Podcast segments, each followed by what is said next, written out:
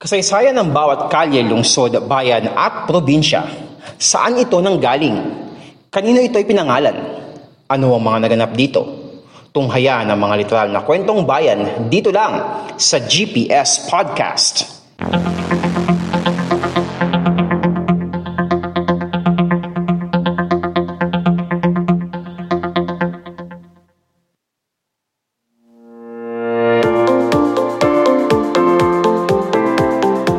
Ang podcast show na literal na kwentong bayan, ang GPS Podcast. Tayo po ngayon ay napapakinggan sa Spotify, Anchor, Pocket Cast, Google Podcast, Red Circle at sa Apple Podcast. At napapanood niyo po itong video na ito sa YouTube, sa Facebook, sa Instagram at sa TikTok.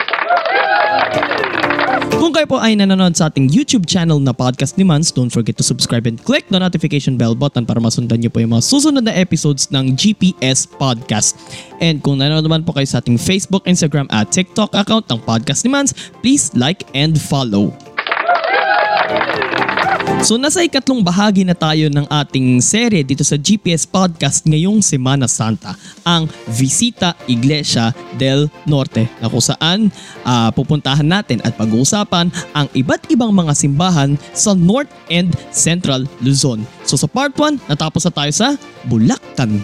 And then sa previous upload natin, natapos na tayo sa Pampanga. And now, para sa episode na ito, dadaan tayo ng tatlong expressway.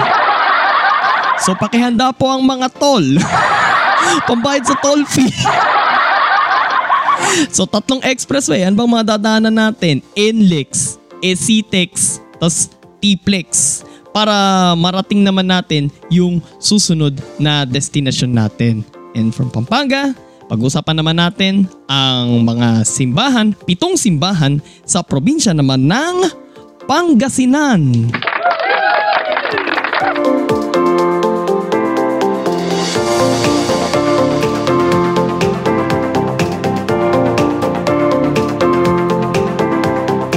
Ito ang GPS Podcast.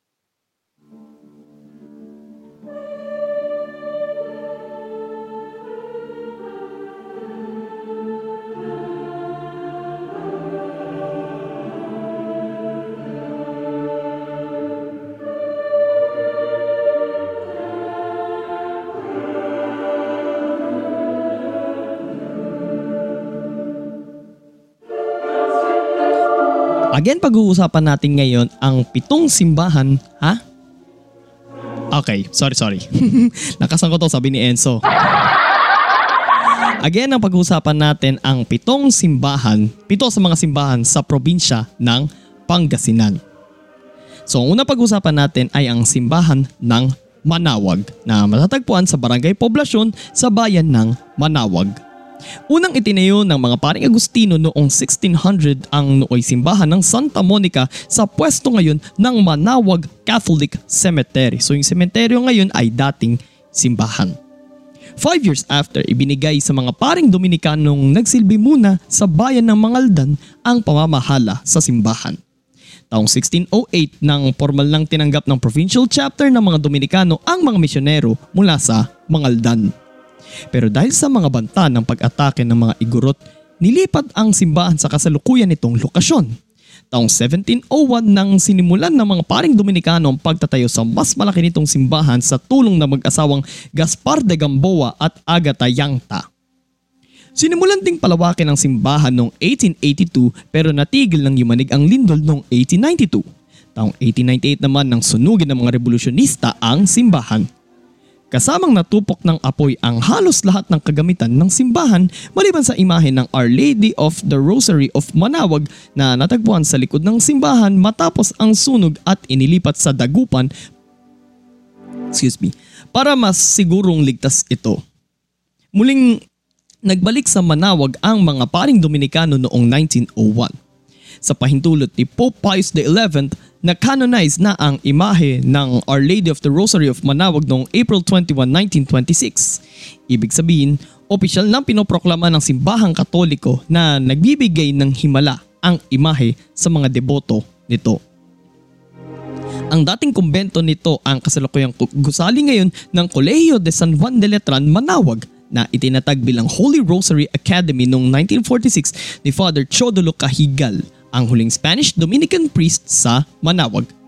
Mula noong December 8, 1972, isinailalim sa Philippine Dominican Province ang Shrine of Our Lady of the Rosary of Manawag.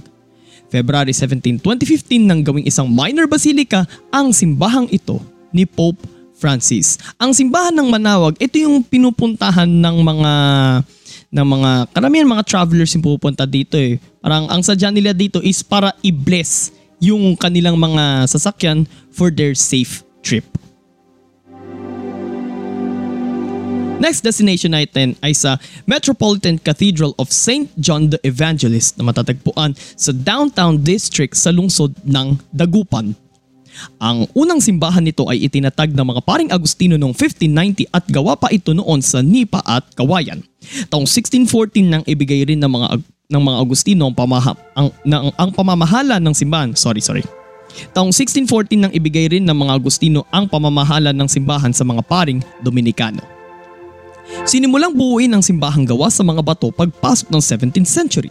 Subalit nawasak ang simbahan nang maganap ang isang pag-aalsang pinamunuan ni Andres Malong noong 1660. Pagpasok naman ng 19th century, isang bagong simbahan naman ang itinayo gawa sa bricks at nipa. Kasama rin nitong nawasak ng lindol noong 1892.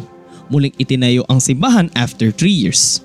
From 1903 to 1914, itinayo naman ang bell tower ng simbahan. May 31, 1964 nang itinayo naman ang isang bagong simbahan sa likod lang ng lumang simbahan ng Dagupan. Makalipas ang isang dekada, binuksan na sa publiko ang Metropolitan Cathedral of St. John the Evangelist na mas kilala bilang Dagupan Cathedral. Ito ang siyang sentro ngayon ng Archdiocese of Lingayen, Dagupan. Samantala, ang lumang simbahan nito ang siya namang ngayong nagsisilbing tanggapan ng Arch ng Archbishop or Archdiocese of Lingayen, Dagupan. Sa kasalukuyan ang Archbishop ng Lingayen, Dagupan ay si Socrates Villegas. Next stop ay sa Epiphany of... Uh, ano pa, paano ba baggas dito? So? Ha? Epiphany, okay. Epiphany of Our Lord Co-Cathedral Parish na matatagpuan sa Barangay Poblasyon sa Kapitolyo ng Pangasinan, ang Lingayen. Isa sa pinakamatandang simbahan sa buong Pangasinan. Itinatag ito noong 1587 kasabay ng St. Dominic de Guzman Parish Church sa lungsod naman ng San Carlos. So dalawa ito sa pinakamatandang simbahan sa probinsya ng Pangasinan.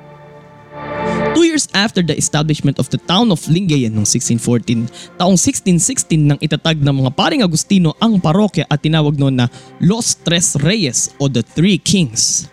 Taong 1714 nang ibigay sa mga paring Dominikano ang pamamahala sa simbahan hanggang sa sumiklab ang pag-aalsa ng mga Pilipino laban sa mga Kastila noong 1898. Mula 1900 hanggang 1933, pinamamahalaan ng mga Pilipinong pari ang simbahan hanggang sa dumating ang mga Columban missionaries mula sa bansang Ireland. Taong 1939 nang dumating sa Lingayen ang mga Columban sisters upang magturo ng katekismo or katisismo, catechism, sa mga pampublikong paaralan. Nagsilbi muna itong sentro ng itinatag na Diocese of Lingayen noong May 19, 1928 Isang simbahang ito sa mga nawasak ng World War II kabilang na ang Bishop's Palace kung saan tumutuloy ang obispo o yung bishop. Kaya naman inilipat ito sa Dagupan sa bisa ng papal decree ni Pope Pius XII. February 16, 1963 nang i-upgrade ang Diocese of Lingayen at dito na siya naging Archdiocese of Lingayen, Dagupan. At ang simbahan ay tinawag ng The Three Kings Co-Cathedral. The same year din nang muling itinayo ang Bishop's Palace at naging St. Columban's College. Muli namang binuksan ang simbahan noong 1965 at pinangalanan na itong Epiphany of Our Lord. Gawa sa adobe ang buong simbahan at maihalin tulad ang disenyo ng bell tower sa isang oriental pagoda na siyang naging impluensya ng mga Chinong Kristiyano noong panahon ng mga Kastila. Kaya naman isa ito sa mga itinuturing na best structures sa Pangasinan. Dinisenyo naman ni Father Miguel Aparicio ang dome ng Bell Tower.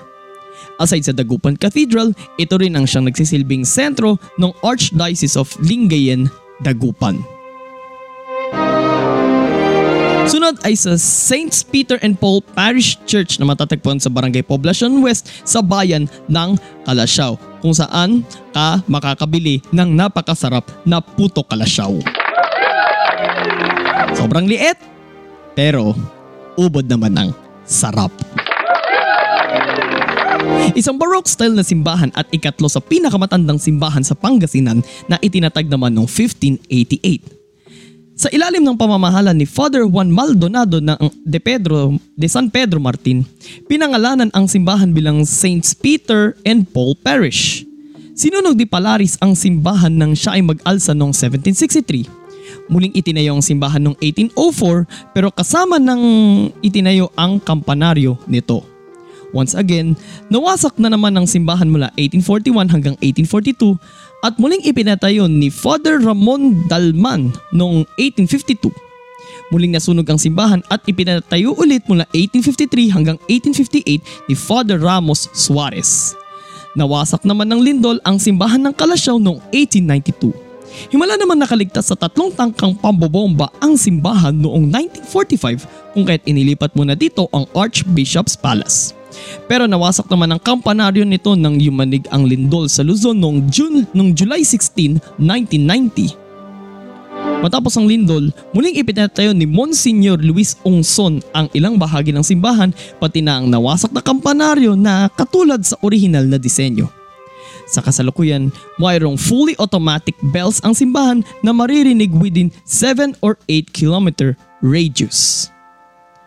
Ang fasad ng simbahan ay may pagkakahalin tulad sa mga disenyo ng simbahan sa Latin America, habang ang kampanaryo naman nito ay may pagkakahalin tulad naman sa Southeast Asian Hindu-Buddhist pagoda.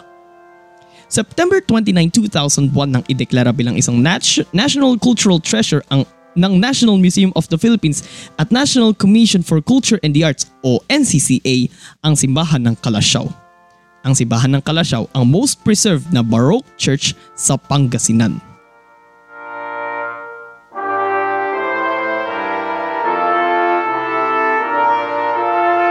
Sunod ay sa St. James the Great Parish Church na matatagpuan sa Barangay Herminal sa bayan ng Bulinaw. Unang dumating ang mga paring Agustino sa Bulinaw mula 1585 hanggang 1587 Pinalitan naman sila ng mga Dominikano mula 1588 hanggang 1599. Muling nagbalik ang mga Agustino sa bayan mula 1600 hanggang 1607. And after that, mga Recollects naman ang nangasiwa sa bayan mula 1609. Ang mga Recollects or, August, or Augustinian Recollects, sila yung uh, nangangasiwa dun sa San Sebastian College Recoletos sa Maynila and sila rin yung nagpapatakbo sa San Sebastian Church.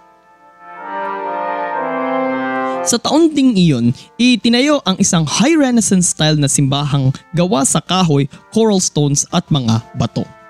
Naging pinakamalaking simbahan sa buong Pangasinan hanggang sa yumanig ang lindol noong 1788. Aksidente namang nasunog ang kumbento ng simbahan noong 1819. Ang simbahan ding ito ang nagsilbing kanlungan ng mga naipit sa pagsalakay ng mga pirata pati na noong World War II. Pero noong 2009 ay isa ang simbahang ito sa mga nawasak nang humagupit ang bagyong Emong. Sa harap ng simbahan makikita ang isang marker na nagsasaad na sa Bulinaw daw, makinig kayo mga kapadyas ta, na nagsasad na sa Bulinaw daw ginanap ang unang misa sa bansa noong 1324 sa pangunguna ng Pransiskanong misyonaryo na si Blessed Odorico. Subalit, duda ang mga historiador sa claim na ito at sa halip ay mas kinikilala pa rin ng National Historical Commission of the Philippines o NHCP until now ang misa sa Limasawa noong March 31, 1521 bilang location ng kauna-unahang misa sa bansa. Yun ang pinaka uh, matibay na claim talaga kung saan naganap yung yung first mass dito sa Pilipinas. Yung claim naman dun sa Bolinao, nasasabing noong 1324 daw ginanap daw ang unang misa dito sa Pilipinas eh parang mahirap siyang hanapan ng claim. Tampok rin ang simbahang ito pati ng town center ng Bulinaw sa mga models ng Miniland sa Legoland Malaysia Resort. Sunod ay sa St. Joseph the Patriarch Cathedral. na matatagpuan sa Barangay Poblasyon sa lungsod ng Alaminos kung saan matatagpuan ang Hundred Islands. Itinayo noong 1770 ang unang simbahan sa bayan ng Sarapsap, now the Alaminos City. Subalit nasunog ang simbahan pati na ang kumbento at munisipyo noong 1817. Taong 1823 nang formal nang itinatag ng mga Recollects ang parokya ng Alaminos kung saan si Father Toribio Raimundo ang unang parish priest nito. Muling sumiklab ang sunog sa simbahan at sa iba pang mga gusali noong 1834. From 1837 to 1849, nireconstruct ang simbahan sa ilalim ng pamamahala ni Father Manuel Busqueto nang mamatay si Father Busqueto, ipinagpatuloy ni Father Jose Tornos ang pagpapatayo sa bagong simbahan noong 1857. Taong 1872 nang palitan ang bayan ng Sarapsap at ito ay naging Alaminos na mula sa pangalan ng dating gobernador general na si Juan Alaminos E. Vivar. Taong 1901 naman nang nilisan ng mga Recollects ang Alaminos at ibinigay ang pamamahala ng simbahan sa mga Pilipinong pari. Mula noong 1926, marami na ang mga pagbabago sa disenyo ng simbahan.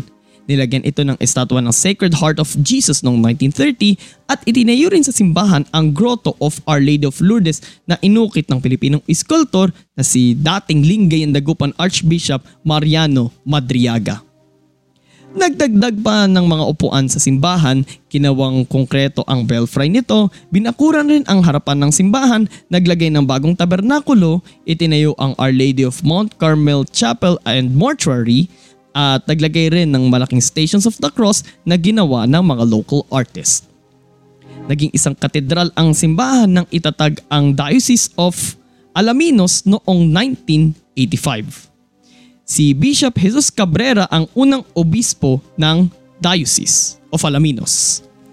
Ang kasalukuyang kulay ng simbahan ay, ay pininturahan mula pa noong 1995. At ang pinakahuling destinasyon natin ay sa Our Lady of the Immaculate Conception Cathedral Parish na matatagpuan sa Barangay Poblasyon sa lungsod naman ng Ordaneta. Batay sa mga tala, Ipinangalan ang Urdaneta sa Spanish maritime explorer at Augustinian priest na si Andres de Urdaneta.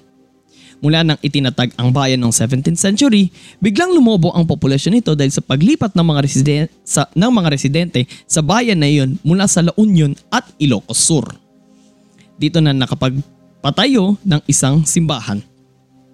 Sinimulang itayo ang isang simbahan na katulad sa istruktura ng mga kubo Taong 1863 nang kilalanin ng mga paring Dominikano ang itinayong simbahan bilang isang parokya.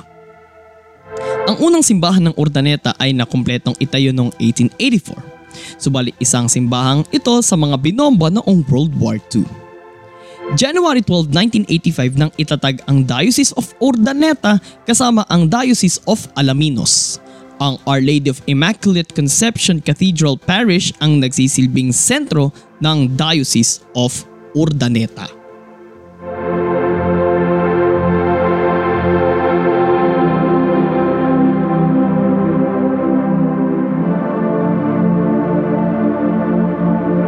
GPS Podcast.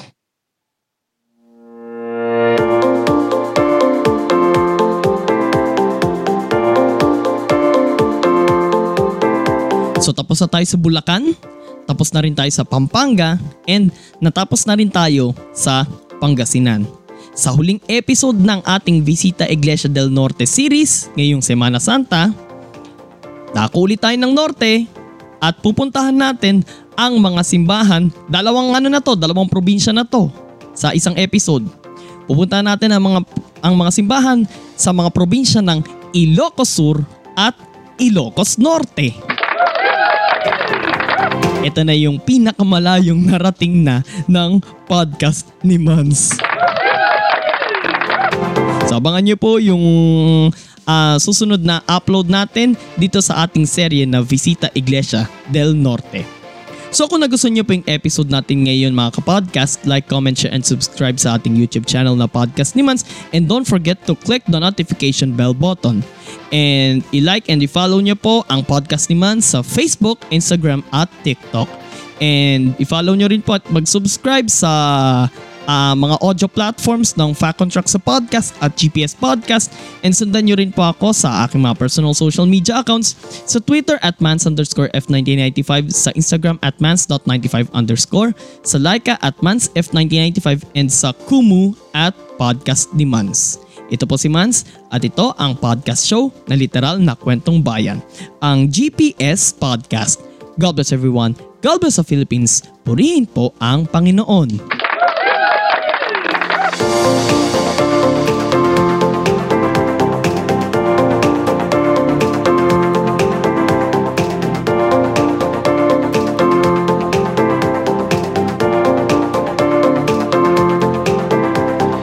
At yan isa na namang makabuluhang kwentuhan dito lang sa GPS Podcast.